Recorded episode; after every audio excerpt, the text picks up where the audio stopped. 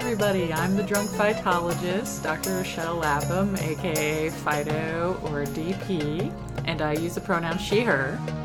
And I'm Ethan Lapham, also known as Talking 363, and I use pronouns he, him. And this is Natural 20. Natural 20 is a podcast that discusses the lore, history, and biology of Dungeons & Dragons, Creatures and Monsters. Natural 20 is also an adult podcast featuring adult language. You have been warned. Hey everybody, we're back! Go back to classic. What are we talking about today, Ethan? Dungeons and Dragons. Well, yeah, but which monster are we talking about? Oh, that part. Mm-hmm. So we had a request for the Displacer Beast. Mm-hmm. From a very good friend, Action Economist, asked for the Displacer Beast, and so we're going to go ahead and do that one today. Now, Ethan, you want to start us off? What am a Displacer Beast?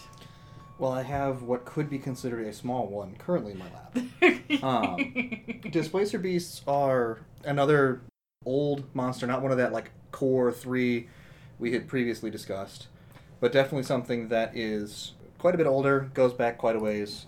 So yeah, they go back to first edition, and the description they give is fairly sparse. It's not one with a huge amount of lore behind it. I'm not sure if it was just something that was an on-the-fly description and then just written down, mm-hmm. or if it was something that really was just sort of a one-off monster. It's funny because, in the pages just previous to it in the original Monster Manual are, 5 pages of dinosaurs. So there's 5 pages of all kind of dinosaurs. We love the dinosaurs, man. And the Displacer Beast gets, 3 sentences. Yeah. Well, here, hand me over 5th edition. We can read the description of the Displacer Beast as of now. So yeah, the original was pretty much only fully grown adult attack, and it's got some special bonuses, and 50% of attacks miss. Mm-hmm. Oh, that's look, it. I turned right to it. Yeah, that's the whole description, because it's basically just what? That's it? All right, everybody. So, for 5th edition, Displacer Beast, page 81 in the Monster Manual. We have a large monstrosity, so it's not a beast. Lawful evil, I guess. Action armor class 13, hit points 85, speed 40 feet. Mm-hmm. Strength, we've got a +4, dex a +2, con a +3, intelligence -2, not a lot of book learning. Wisdom +1, charisma -1. Now, the Displacer Beast looks like a really big, muscular panther. At least that's how I look at it. Mm-hmm. It's got the large canines, almost a bit like a saber-toothed cat. It has so many legs. 6. It has 6 legs, which is a new thing, as a long tail, as well as these long tendrils that look a bit like tentacles, which come out from the shoulder blades, wrap up, and then at the end of the tentacles are sort of diamond shapes. And those diamond shapes have spikes on the ends of them. And so we'll talk a little bit about that later, what real-life animals that those appendages mimic. Their senses, you have dark vision, 60 feet, passive perception, 11. Different special things they have besides multi-attack, which is they make 2 attacks with the tentacles. So they are referred to as tentacles. Yep. It's a +6, reach 10 feet. Mm-hmm. And you also have, they give bludgeoning damage, which is 1d6 +4, +3, which is a 1d6 piercing damage. Now, the special things about the Displacer Beast. Number 1, they have what's called avoidance. If the Displacer Beast is subject to an effect that allows it to make a saving throw, to take only half damage, it instead takes no damage if it succeeds on the saving throw, and only half damage if it fails. So similar to evasion, I believe. Pretty close, yeah. It's pretty close. Is that a rogue feature? Displacement. This is the Displacer Beast. It's magic, specialty. Specialty, right? You get that extra. You get that extra tier, next tier feature. It projects a magical illusion that makes it appear to be standing near its actual location, causing attack rolls against it to have disadvantage. If it is hit by an attack, the trait is disrupted until the end of its next turn. This trait is also disrupted while the Displacer Beast is incapacitated or has a speed of 0. So basically, it makes it look like there are multiple ones of it in a similar sort of space. And you mentioned earlier that this was similar to kind of the spell Blur, I think. Yeah, where it's not necessarily that there's multiple copies, but it's that it bends the light mm-hmm. around itself so that it appears like 3 feet off from its actual location. Right. And so we'll get a little bit more into the lore of what 5th edition says that Displacer Beasts come from, but let's go back to what you were talking about, Ethan, on the 1st edition kind of three sentences. Yeah, I mean, it's fairly minimal. Uh-huh. So it's definitely one of those, you know, even the owlbear had a lot more, and I mean, don't get me wrong, there's not a huge amount of description for a lot of things, like, you know, sure, dragons get a lot, and, like, your huge enemies get things. Dragons? In my Dungeon and Dragons? Right. What? Are dragons impressive in D&D? But, so, yeah, the Displacer Beast, they don't even mention the fact that it has 6 legs, initially. Mm. So, but, yeah, it gives that the molecular vibrations of a Displacer Beast are such that it always appears to be 3 feet, left, right, ahead, or behind from its actual position. And so there's some subtractions, when dice rolls, etc., so it's always had that sort of harder-to-hit style. The one thing that does carry forward is the fierce creatures hate all life, particularly blink dogs. In combat, the Displacer Beast lashes out with 2 tentacles, inflicting horrible wounds with the rough, horny edges of these appendages. Now, in the original art, and they say vaguely puma-like in this initial description. So bluish-black, tentacles are dead black. So horny edges of tentacles are brownish-yellow and eyes a hellish green. Hellish green, interesting. A puma, for everybody, is a large cat that's also similar to a cougar or a mountain lion. Yeah, they're all names for the same creature. Creature, yes. Effectively. You know, and they're pantherids. I mean, you know, sort of square forehead, shorter muzzle. They're all that tawny brown, like deer color. Deer color. I mean, hey, everybody's seen Bambi.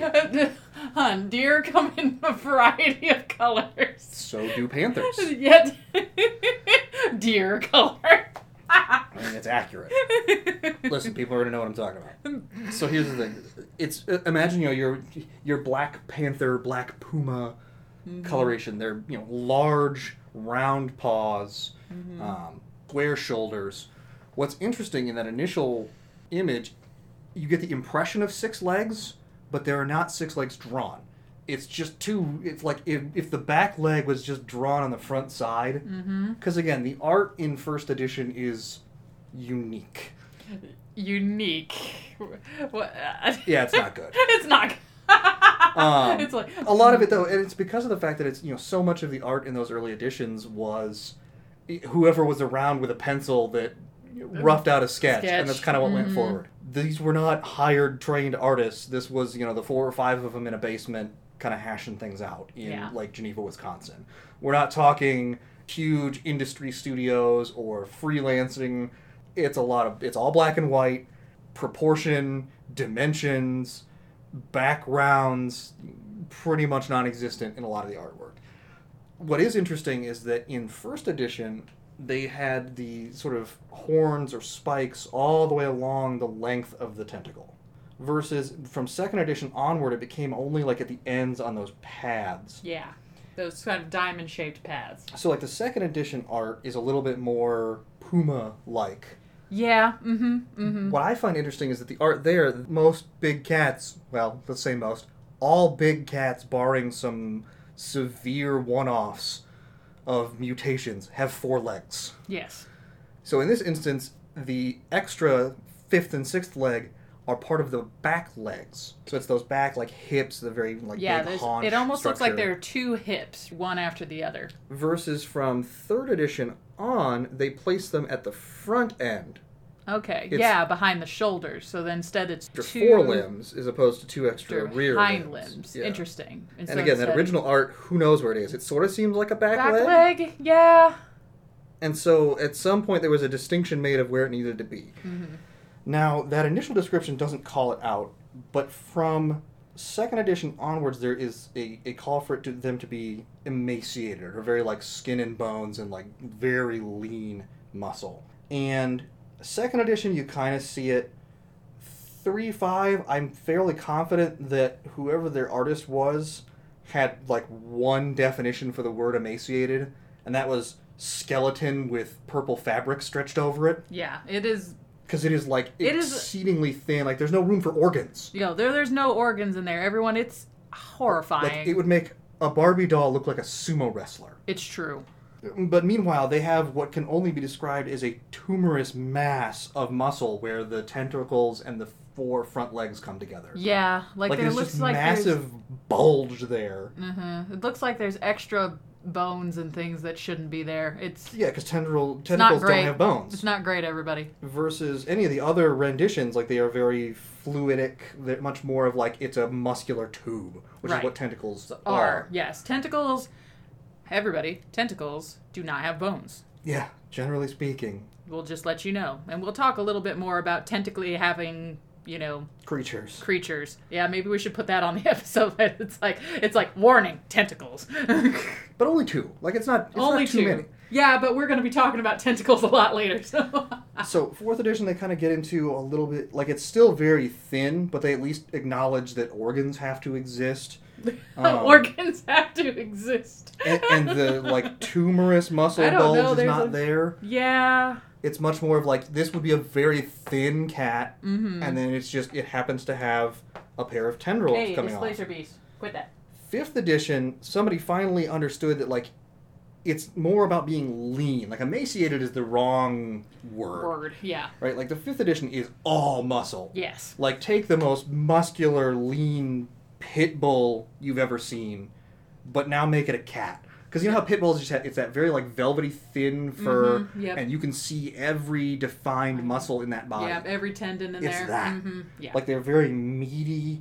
There's absolutely room for a skeleton, a full set of organs. This is a creature that eats voraciously, and so it looks like that. And it runs. Yeah. It definitely has that. It's still an ambush predator. Yeah.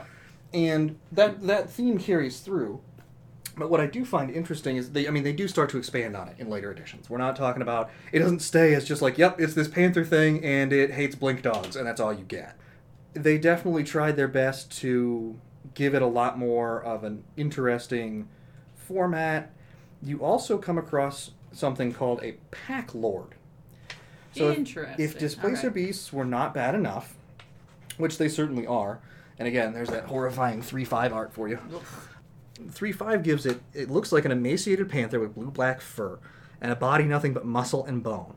A pair of tentacles spout from its shoulders and end in horny ridged pads. So here, we've gone away from the full-length spiny tendril to more of a targeted whip end on the tendril. So they're savage and stealthy carnivore resembling a puma in some respects, favoring small game but will eat anything they catch. They have a deep-seated hatred of blink dogs, and the two attack each other ruthlessly when paths cross. A Displacer Beast is the size of a Bengal tiger, about 9 feet long and weighing 500 pounds. Yikes! So again, emaciated when you only weigh 500 pounds at that size makes sense, because a full-grown tiger is like 800 to 1,200 pounds, yeah. Mm-hmm. It's a lot of animal. Made of murder. Displacer Beasts speak common. What? Mm-hmm. What? They speak common. Sorry, everyone. I'm blue screening for a second. What? Yeah. They specifically call out. Okay. 5th edition, there are no languages, by the way, everybody. No languages. Not the 3-5 one. Now this horrifying skeletal beastie thingy. I've always loved that Displacer Beasts could talk. See, there you go. You want to do something freaky in your game? Mm-mm. There you go. But there's also the Displacer Beast Pack Lord. Oh, even better. Oh, tell me. Go on. So, your Displacer Beast is large, 9 feet, 500 pounds. Due to the bizarre nature of their anatomy, Displacer Beasts are unusually likely to produce mutant offspring.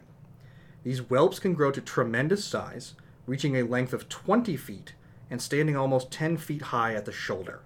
Oh, what? Pack lords, as these gigantic Displacer Beasts are known, frequently lead bands of their smaller fellows. Except for their freakish size and strength, pack lords resemble normal Displacer Beasts. So yeah, they're big, and they've got like 4 times the hit points. Okay, sorry, I'm still getting past this 20-foot-long cat. Oh yeah, 20 feet long, 10 feet high at the shoulder. This thing is bigger than draft horses. Like, it's a triceratops, but cat-shaped. I hate it. And it carries forward. Like, 4th edition has them. Oh, do they? 4th edition has it. 5th edition doesn't. Ah, no. Now, at least in the base Monster Manual. I haven't looked past that, but I'm assuming... I don't recall them showing up anyplace else. I mean, we could go ahead and do a little digging. Here, let me go dig, just in case. You know, sometimes things... Somebody has to have statted it. Yes, but... because it's just too great a thing to add, right? Okay. And so... Lord... Yeah, 4th edition... That's a null pack, Lord. That's 4th edition, they add a little bit more to them. So again, still way bigger. And interestingly, their displacement feature... The thing with displacement, starting in 3.5 at least, because I don't have 2nd edition on hand, true seeing does see through it. However, any melee or ranged attack has a 50% chance to miss. So even if you hit by the dice roll, it's still a 50-50 if it hits or not. Mm. Unless it's a critical. They do have resistance to ranged attacks as well, but your pack lords also gain nimble stride in 4th edition, so they ignore difficult terrain and speed penalties for squeezing. So normally with squeezing, it drops your speed in half. Yeah. Yeah, apparently Displacer Beast pack lords, a 20-foot long, 10-foot high creature, doesn't take that penalty. What? So it is a huge magical beast in 4th edition. They call it out as a beast, not a monstrosity. Okay. But yeah, so it has that. It also has the ability to make a basic attack as it shifts away from things. Mm-hmm. And yeah, it does have the threatening reach. They actually gave it 15 feet, or 3 squares, in 4th edition. For the pack lord, at least. So it's got a longer reach, being a bigger entity. Still that 50% chance to miss. Mm-hmm. Displacer beasts are often trained as attack beasts or guard animals. And 5th edition actually does give them a bit more of that lore. And Displacer Beasts do show up, I think, a couple of times in some of the D&D novels over the years. Okay. But for once, it's not a wizard did it. It's not a wizard at all. They are actually originally, and 4th edition calls out their origin, being that origin can be important for some of your spells and some of your abilities. They are fae creatures. Yes. They are originally of the fae. And 5th edition calls them out as being trained by the Unseelie Court. Yes. So you have your Seelie Court, which is like your good and like good side of neutral fae, and then your Unseelie Court, and this goes back. We're talking ancient lore. If you want to get into that, there are definitely better sources than either of us. Mm-hmm. Yeah, but sure. Your Unseelie Court are much more ranging. Like some of the good, like the Seelie Court can still be a little mischievous, but they mean well at the end. The Unseelie Court is like, we're going to trip your horse and make you fall off a cliff. Because you're human and fuck you, that's why. Yeah. Like, they give no shits. Anything that is not fae is like, does not need to exist. And even things that are fae, they're kind of like, eh. So they supposedly found the original Displacer Beasts and like bred them bigger and meaner and gave them their like lawful evil alignment. Like most of your beasts and like minor monstrosities are neutral. Nice. Yes, warriors of the court selectively bred the beasts to reinforce their ferocious and predatory nature, using them to hunt unicorns, pegasi, and other wondrous prey. Right. So they specifically were like, all the pretty things, fuck that. Fuck that. Here is a demon panther with tentacles. Oh, but it didn't take long for the Displacer Beasts to use their malevolent intelligence. Malevolent intelligence. Yeah, they are. That's the thing. Their int is low, but their whiz is actually high. Yeah, that's true. They have a lot of like they go above and beyond like ingrained instinct and into the level of like they can be manipulative. They know how to lure. Well, they have a whiz of 12, which is a +1. This is like some adventurers have the whiz this high. So the thing is, they call out the tactics where one will go out and like lead enemies in to a pack of them in the woods. Like, they will set up traps and ambushes. Like, they're not an ambush predator in the classic sense of, like, they hide in one spot and wait for food to come by. Mm-hmm. Like, they actively pursue food and bring it to preset traps with others. It's cooperative in its evil and its hunting. Like, I'm not entirely certain why they took away the language. Because, again, that's why I loved it being able to speak common. It's a very fae thing. Mm-hmm. That even the beasts may speak. Yeah. Mm-hmm. And so the fact that you have this lawful, evil, intelligent entity that can speak to the adventurers and be manipulative and have plans and think ahead.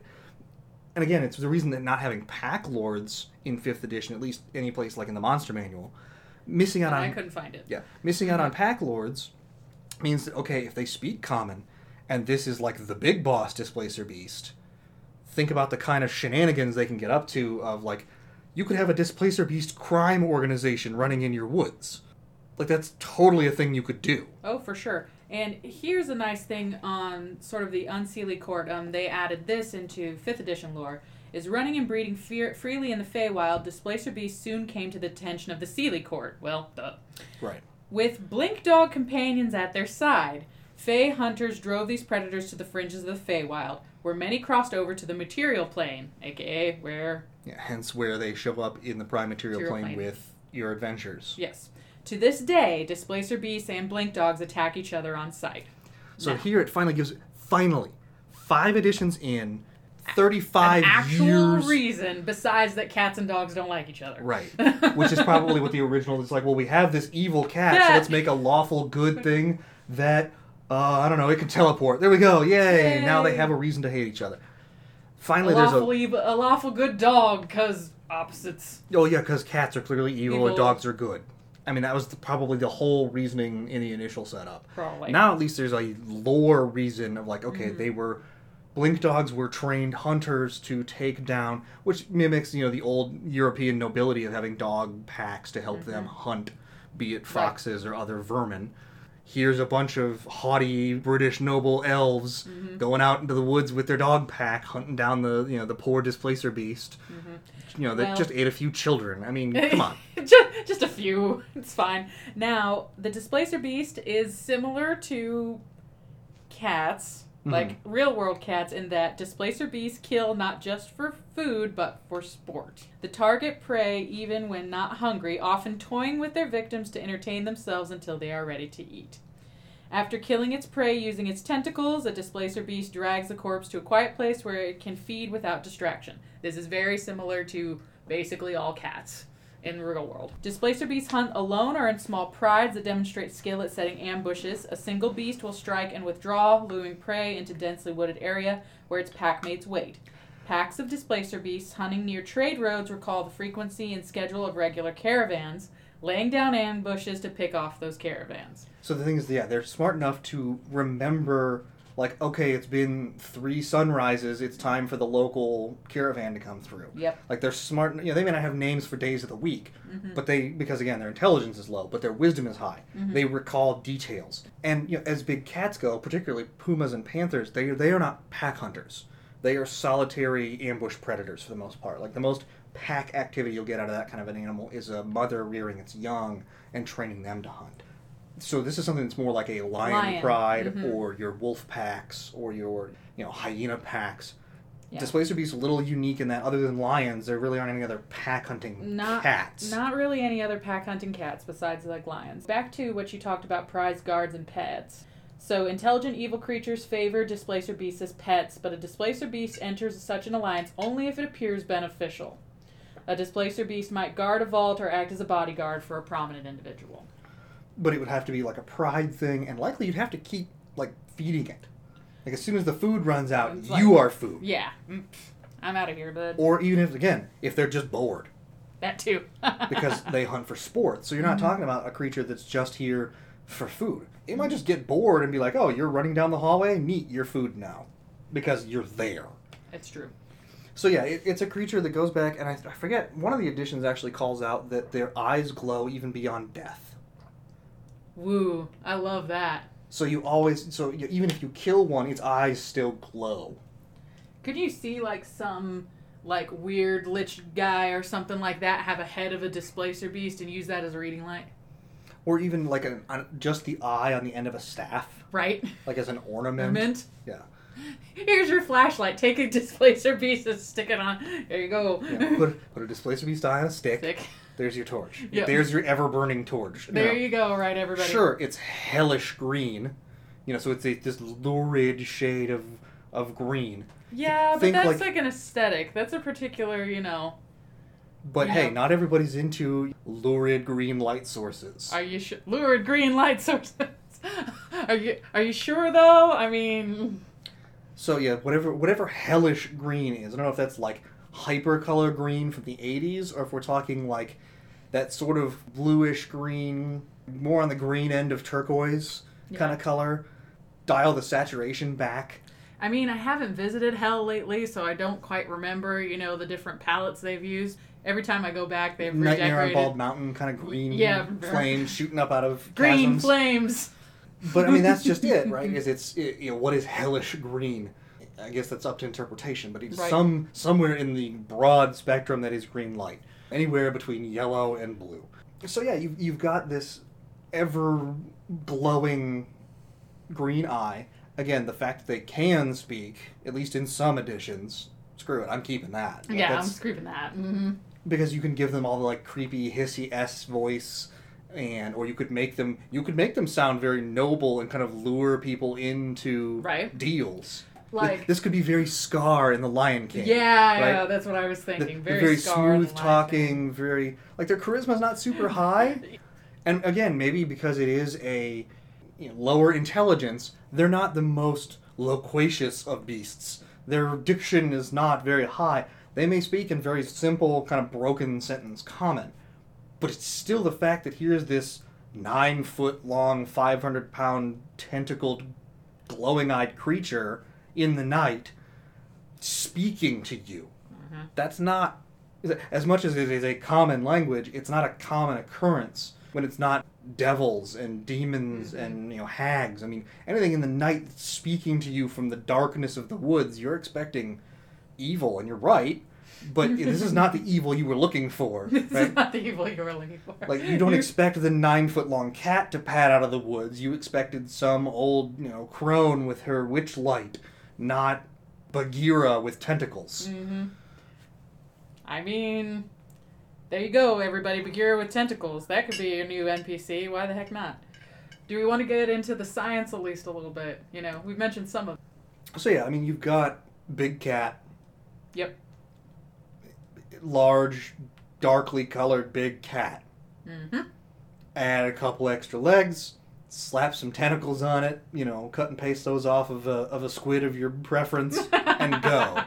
Right? Like, it's, as monstrosities go, it's not as far out there as monstrosity can really get. I mean, right. Monstrosity can go all the way up to, umber hulk, all the way out to, gibbering mouther. Mm-hmm. There's a lot of broad... Yeah. You're running the gamut from beast to aberration, and anything that falls between the outer limits of those is your monstrosities. Right. So, giant bears, any of your dire animals. Monstrosities can be owlbears. Monstrosities can be displacer beasts. Does a blink dog count? Don't know. Haven't looked. Know. But, I mean, odds are good that it's either a beast or a monstrosity. Which is it? Well, it has magic powers, so... That makes it, It could be either or. Right. And, again, the Fey origin comes up. Right. So that puts it definitely into a class of its own. Mm-hmm. So your silent hunter type definitely applies. And as right. we already said, as far as pack hunting goes with felines, not super common. No. It's a little bit more like, if they're talking about pack mates and stuff of that nature and teamwork, that's a bit more like how lions work. Yeah, it's a pride of lions. And they are ambush predators. Same way, that's how... Pretty much all cats are an ambush of some type. Even yes. your cheetahs that are running down prey, they wait until they're close before they start that chase. Right. And it's never a, hey, I see that thing a mile away, I'm going to run it down. Like, no, they wait in long grass and catch it quickly. Now, lions set up traps, too, mm-hmm. right? Like, they work together of ones that are, chase prey towards their fellows that right. are... Somewhere within the grass. Or in trees. Or in trees or whatever. And Displacer Beasts, they call out their favored climate and environmental zone as temperate hills. Yes. So they're looking for forested areas, rolling topography so there can be gullies and hides and places to right. set up those types of ambushes. Mm-hmm. Presumably that is probably close to wherever they had originally lived in the Feywild. Briar patches and brambles and things where they can drive prey... against something. They're looking for cliffs to back them up against. They're looking for narrow channels that they know but their prey doesn't. So again, that belies that intelligence. They're using their environment to their advantage. Mm-hmm. This is something that lions do. Something's out where it's not as tall of grass, neat. I'll chase it into my compatriots that are waiting in the tall grass. I will drive them into that wooded area. Yeah. I will wait by the watering hole for things to come up, sneak up behind it, and catch it. It's about leveraging their environment to their needs. Right. And that's true of a lot of big cats. Yes. When you think about tigers, they wait in the shaded parts of jungles and forest land, hoping and utilizing their stripes as camouflage. And so we can get into the camouflage a little bit of how displacer beasts work on that. They have this ability to do the displacement. Optic, which is like camouflage, the molecular vibrations, if you right. go back a couple editions. But the thing is that you don't need even some magical stuff to be able to camouflage like this cat does, of just being in the undergrowth, right, in this gully, in the shadows and whatever. Lions are colored the way they are because they are similar color to the grass of the Serengeti. Yeah, a lot of the Serengeti, especially during dry season, is brown. And so the thing is, like, they just disappear in there. And because you've got a hot sun, you want to be a lighter color to reflect away any of your, you know, light and not have to take in so much heat. They live in a very hot environment. Something that is dark colored like this is closer to a leopard or a jaguar, and there are melanistic jaguars and leopards and black panthers that are very dark. They live in forested areas, jungle areas. They're in the undergrowth where there's a lot of shadows.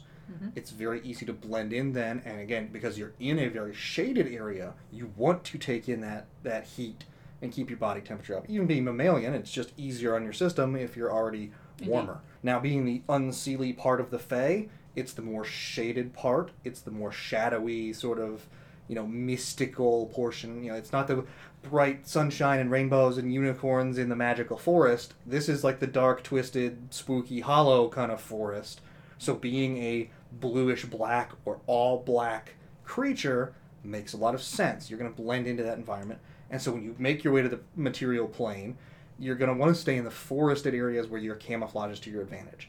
And, you know, being the size of a Bengal tiger, well, tigers themselves use camouflage. Their striations are meant to hide in long grasses, shaded places.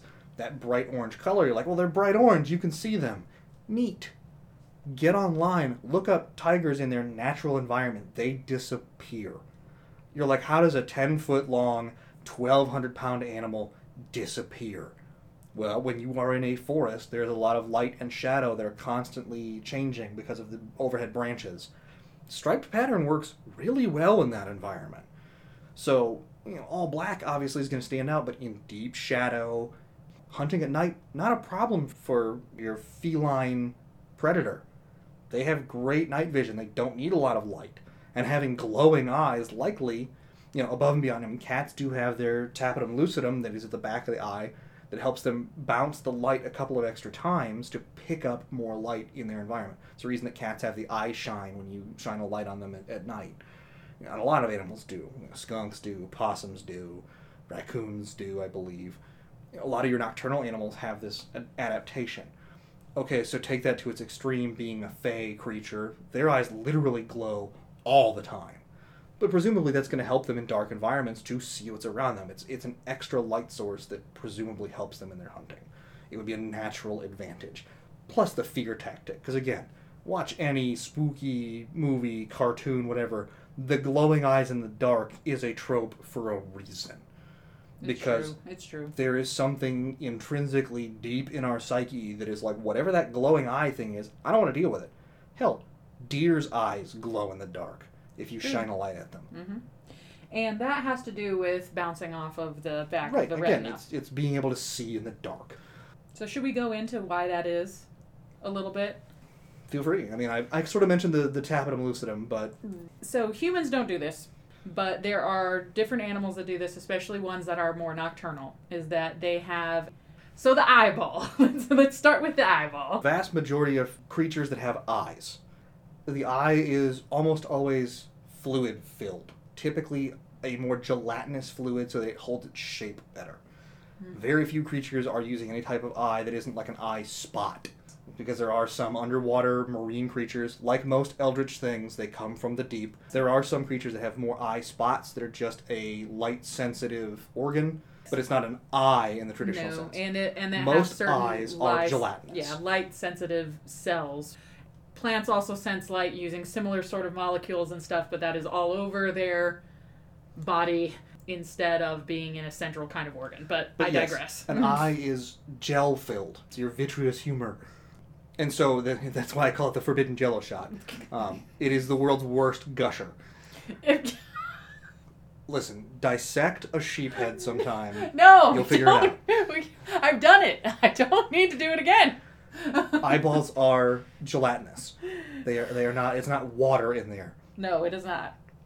Forbidden Jell-O shot. Why are you the way you are? Listen, I have a brand. But so yeah, light enters through the front. You have your lens that allows you to focus the light. I'm double checking to make sure we've got the anatomy correct. It enters through... Sure, absolutely, please do. Yes. Mm-hmm. I'd rather be fact-checked now than later. Yes, exactly. Mm-hmm. So it enters through your pupil into... Which is a hole. Yeah, it's just literally just a hole. Just a hole. You have your iris over it. Right. The iris is what actually does the shrinking and the contracting and expanding. To let in more or less light. Cornea is the outside. And so your light enters through the cornea, through the lens, passes through the aperture of the iris, through the pupil. Through the pupil, which is the hole. The hole. Passes through that vitreous center portion, the gooey center. The vitreous body, yes. Vitreous body, thank you. Not vitreous humor, that's a different type of anatomy, much older. Yes. So the vitreous body of the eye, and it hits your retina, and that is what is the light-sensing portion on the back. Which is the back side of the eye, the back inside of the curve, which has a bunch of different cells on it, which are made up of rods and cones, right, which are different types of rhodopsins. Photoreceptors. So your rods are meant for your night vision, but specifically it is light. Overall light. It's light saturation. Versus your cones are your color receptor. So that's the reason that at night, because there's not much light, cones need much more energy to activate. Mm-hmm. So your rods are always basically active. So that's why at night, and the reason that dark vision, without getting into the whole dark vision versus infravision issue in older editions, your dark vision always calls out that you do not see in color. I believe superior dark vision, and I think devil's sight might actually allow for color vision. It's been a minute since I've looked at those. But most of your dark vision in D&D specifically calls out that there is no color. That is indicative of, and even humans, despite not having dark vision in the D&D sense, in the real world, we can still see to a certain degree in the dark. We require a significant amount of light, but it's doable. You know, go outside on a night with a full moon, you can see just fine regardless of any other light source. It's not great. It's basically grayscale because it's your rods, it's your color it's your light saturation. So it's your capability to detect light whatsoever. So that retina is there, but in creatures like cats, like Displacer Beasts, presumably, that tapetum lucidum is an additional layer that allows light to be bounced an additional time or two to pick up additional photons. The tapetum lucidum is a layer over the retina. And so what it allows to happen is when the light comes in, it hits that, bounces back, and hits the retina again. And so there's... It's like a one-way mirror. It lets light through, and then when it hits the back side, it bounces. It bounces again, right, in that small space. After light hits your retina, then the optic nerve, which is connected to the back, right, takes those signals, goes to your brain, processes that, and then gives you the image. In humans also requires you to flip the image upside down. So the thing is that's the same for pretty much, I think, all land mammals. The difference is squid eyes. Squid eyes are octopus because those types of animals evolved the eye independently of us. Right. And they actually did it properly so that you don't have to have the image flipped, which is incredible to me. Because they came up with almost the same exact design. Structure. So this is another version of our favorite term. Problem. The convergent evolution. Oh, the crab problem. Convergent evolution.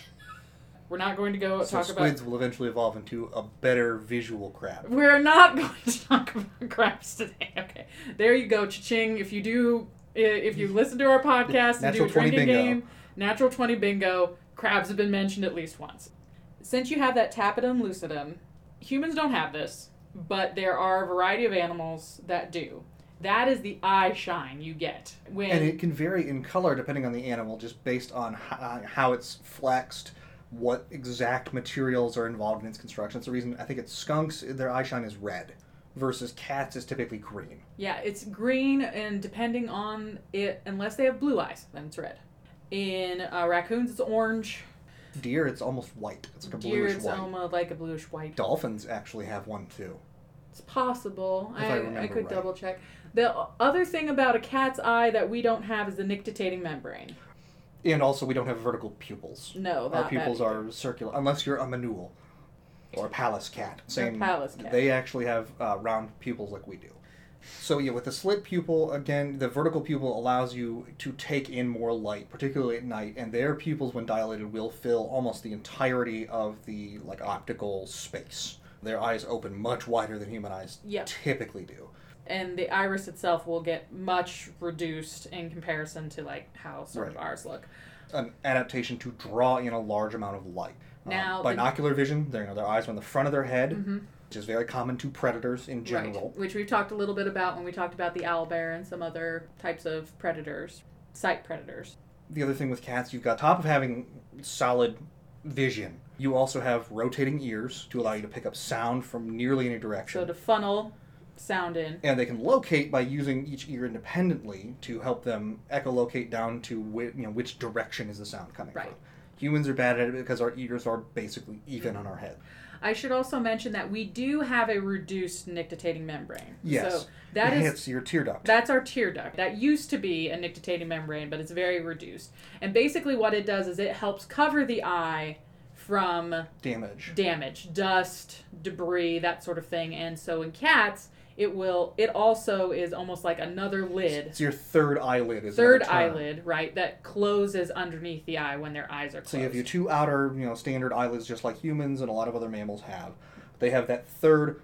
Crocodilians have it. Sharks have it. Right, and it comes up from the side. It's pretty much always white or white-ish, white adjacent. And so, it helps defend them. In their instance, it's usually just a cleaning mechanism. Mm-hmm. But in things like sharks and crocodiles, it comes out to protect them. For crocodiles, it's used for water vision. They have built-in swim goggles. Yes. Cats don't use it in that instance, but it is, again, it's for an extra way to clear debris. It also can protect them from damage if they have, incoming, because cats fight, cats squabble. It's an extra layer of protection to keep their very important vision protected. And most prey doesn't necessarily just lay around and are like, go ahead, kill me, you caught me. Yeah, you kill me, you caught me. They tend to claw, scratch, bite. So having that additional layer of protection is great for that as well. Right. And so the nictitating membrane allows light to come through, but not much else. Very minimal. Yeah, they're not terribly translucent, and with at least house cats, it's not something that comes out independent of their other eyelids. No. I think there are a couple of the big cats that can flex them somewhat independently, but it's like a partial, or if you have a particularly old house cat like we do that... His reflex motion is not great. So when you wake him up when he's been real deep asleep, it doesn't always fold back fully for a little bit. Yeah, so he looks like a little demon. Yeah, for a minute. He looks a little possessed. You could have a small possession as a treat. Being that he's a cat, it may be a small possession. We don't know. But no, yeah, you absolutely are right that the nictitating membrane is an extra. The question, are all cats demons? According to D&D, yes. Yes. Because when they get real big and they come from the Feywild, they're lawful evil. They grow tentacles and extra legs. Mm-hmm. A little freaky. And there's an important point, too, is that with the extra legs, we talked a little bit in the artwork, that positioning. Honestly, the second edition and kind of first edition, not sure what they were thinking, because the extra back leg, which is much more like their springing and jumping locomotion, mostly going to get in the way. Yeah, it's going to be really awkward. It's because it's going to splay the back legs much further afield. Yeah. I was trying to figure out how those hips would work, and it wasn't great. Versus having an extra pair of forelimbs, so you've got kind of you can rear back on one set of back limbs, and now there are four paws to contend with. Their paws are more for grasping, more for climbing, and pulling things. Mm-hmm. Having an extra set of pulling limbs, advantageous. Right. Because again, you have two extra sets of claws in the front, so there's 8 extra foreclaws, 2 extra dewclaws for grabbing. All the pointy hands. In theory, a lot of other... If you get into the thri-kreen, there's another D&D 6-limbed entity. Mm-hmm.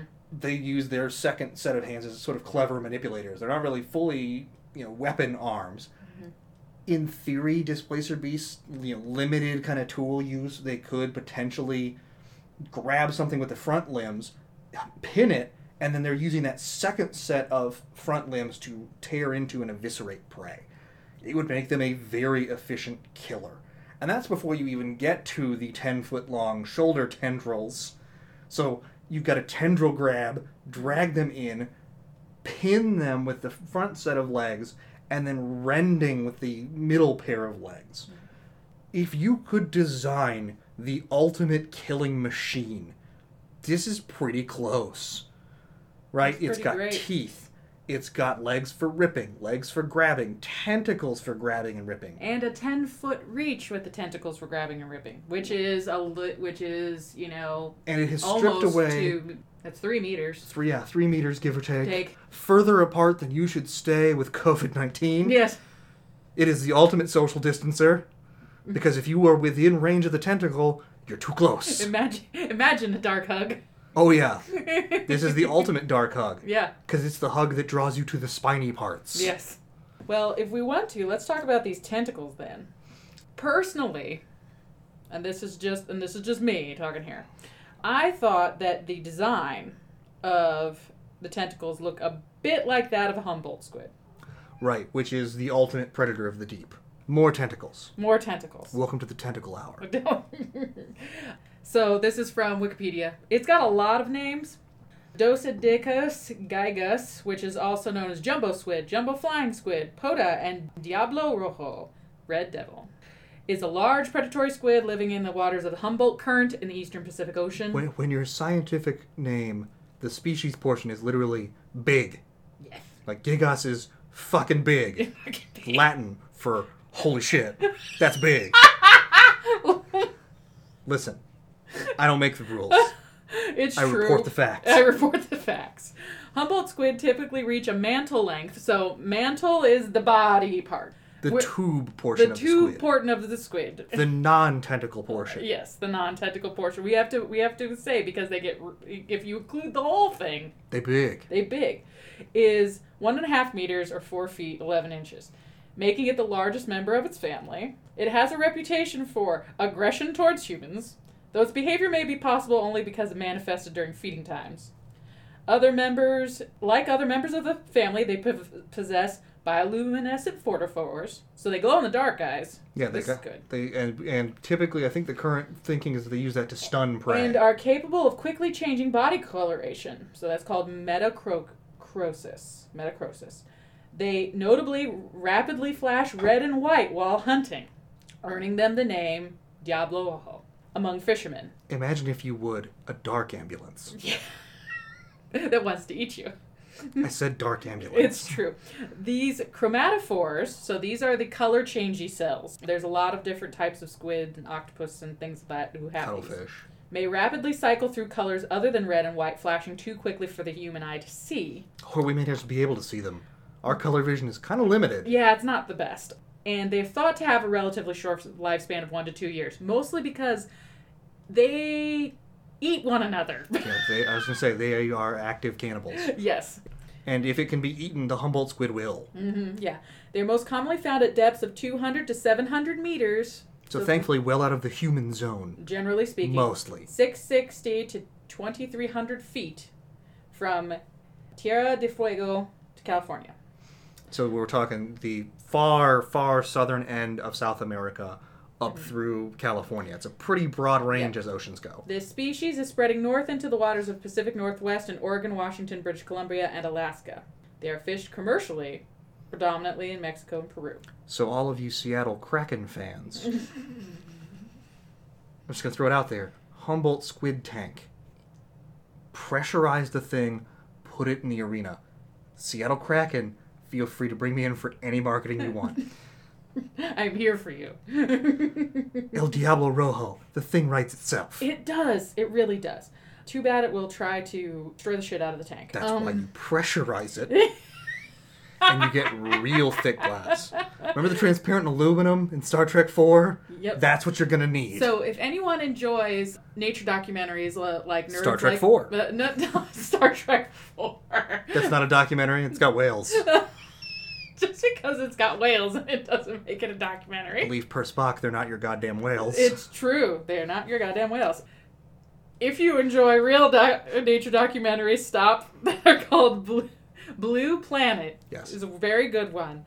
And one of the more recent ones, on the deep sea ones, they had a submersible and they ran into a bunch of Humboldt squids who then attacked the shit out of the submersible. Yeah, weirdly, despite being cannibals, I recall they are pack hunters. Yes.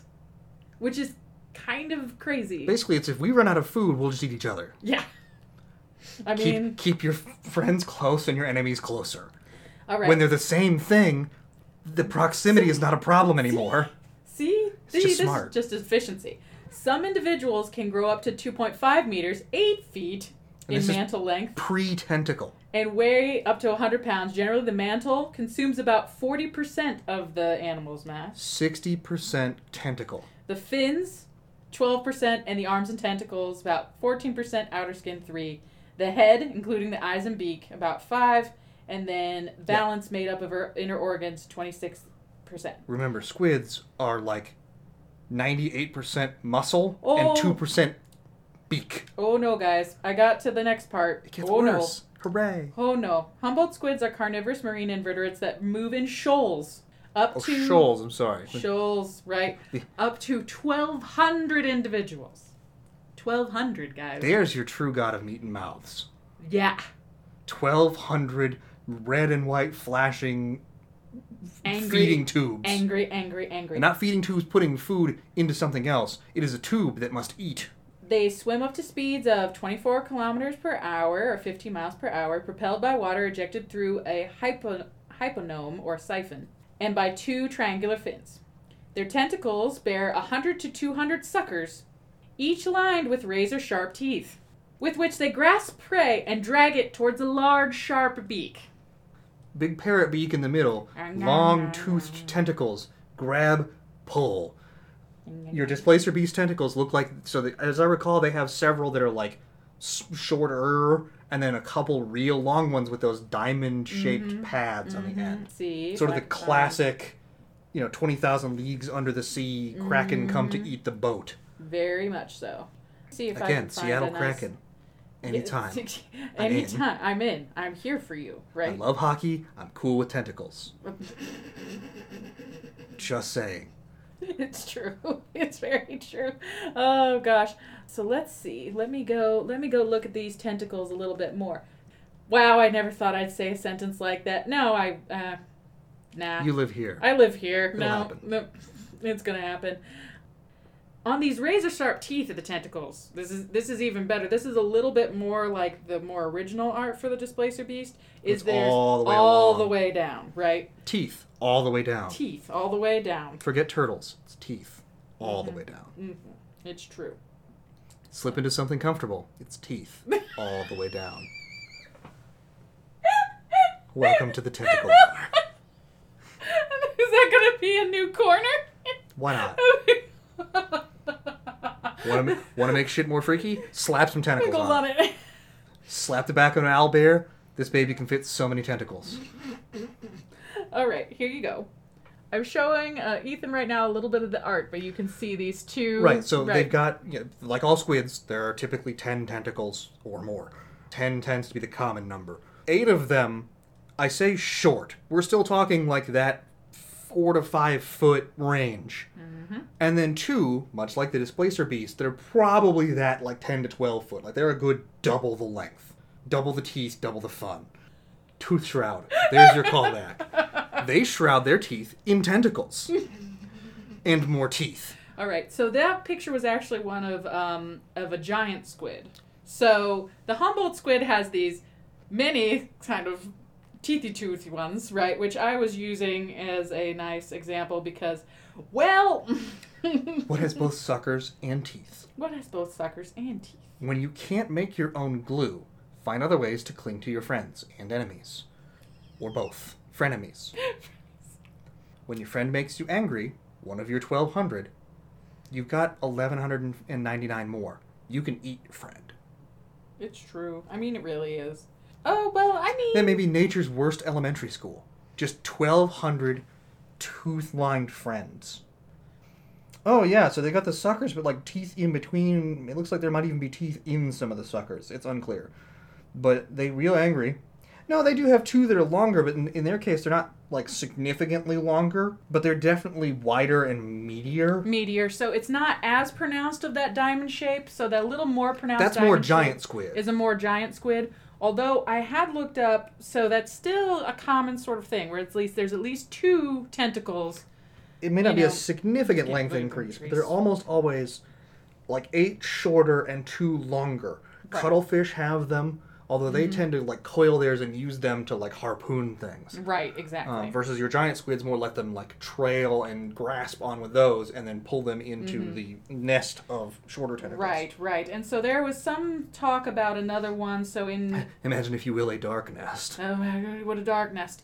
So a colossal squid, which was found in 2003, because they wanted to make a difference of the... This was not a giant squid. They thought it was the same species, but oh no, they get bigger. They get bigger. So it was almost 20 feet, 6 meters long. Is that including the tentacles, or are we talking just body? With spiked tentacles and huge protruding eyes, found off of Patagonia. Okay, so South America. Yep. So usually far called... Far southern South America. Nicotutheus hamiltoni. Scientists examined so the scientist who found it was named Hamilton. The scientist... This is pre-musical. Yes. Examined the Rossi specimen, coined the term colossal squid to distinguish it from giant squid, which is a different genus, which is Archituthis. Still waiting on big-ass squid. Yeah, I know. They say that this species is the biggest and most fearsome squid known to science and could grow to 40 feet, 12 meters in length, longer than a whale. Thought to be only the second intact example ever recovered, the massive cephalopod was armed with two huge beaks. There are two beaks. Ooh, that's exciting. Yeah, double the beak, double the fun. Double the beak, double the fun. Rotating hooks along its tentacles. This latest find... Yeah, rotating hooks. There you go, everybody. Universal Velcro.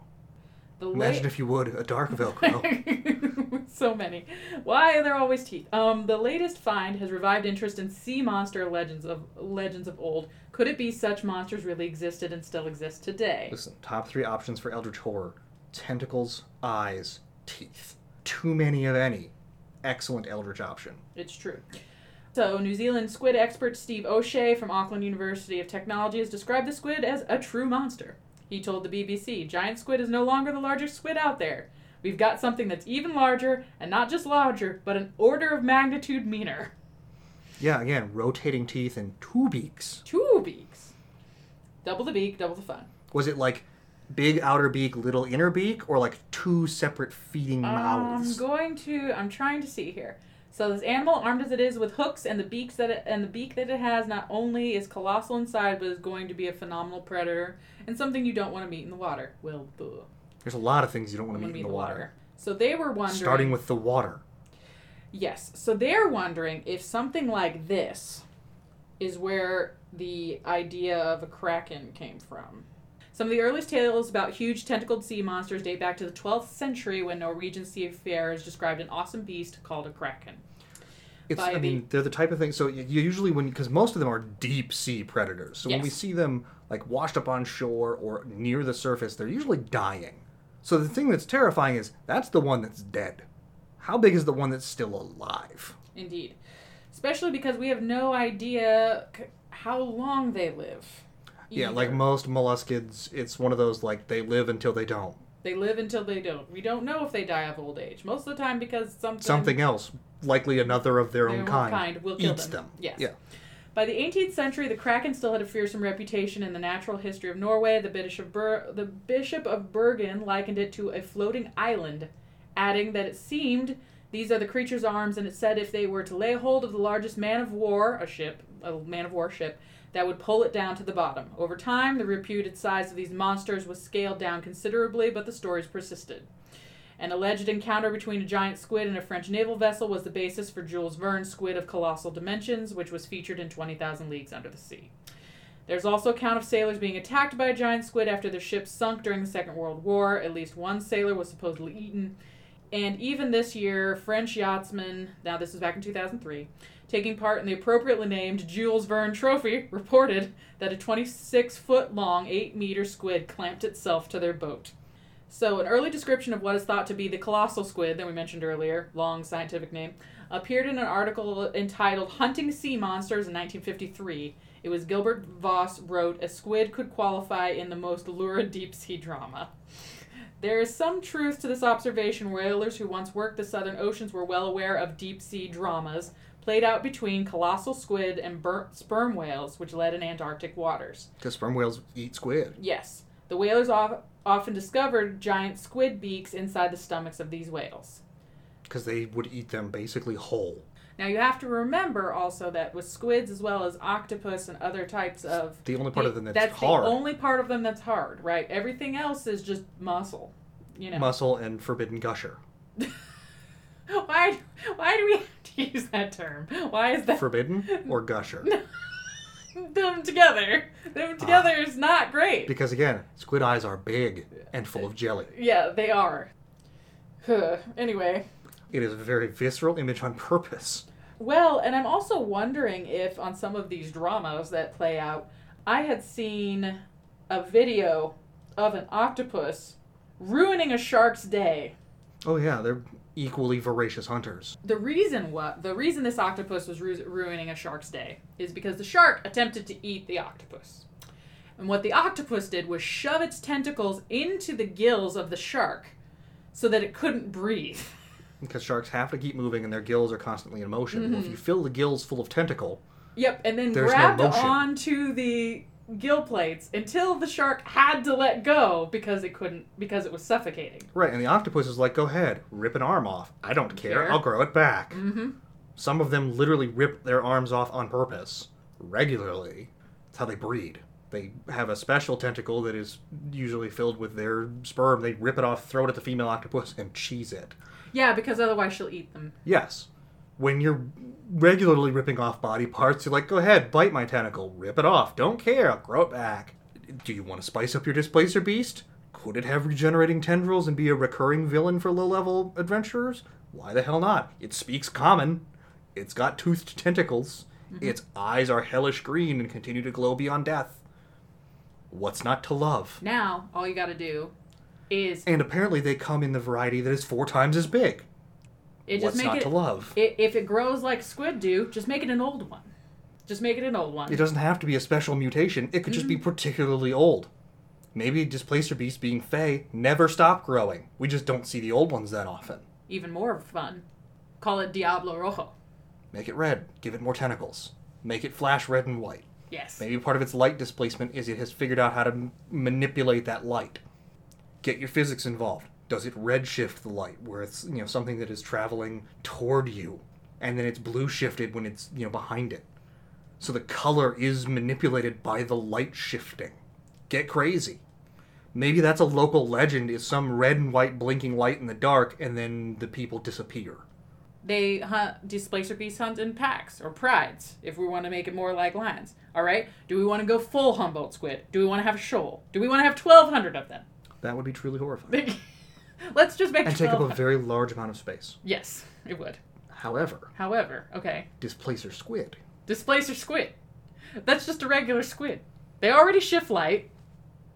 Right, but now you give them the displacement. And it's a shoal of 1,200 of them. Welcome to the deep sea. Imagine, if you would, a dark ocean.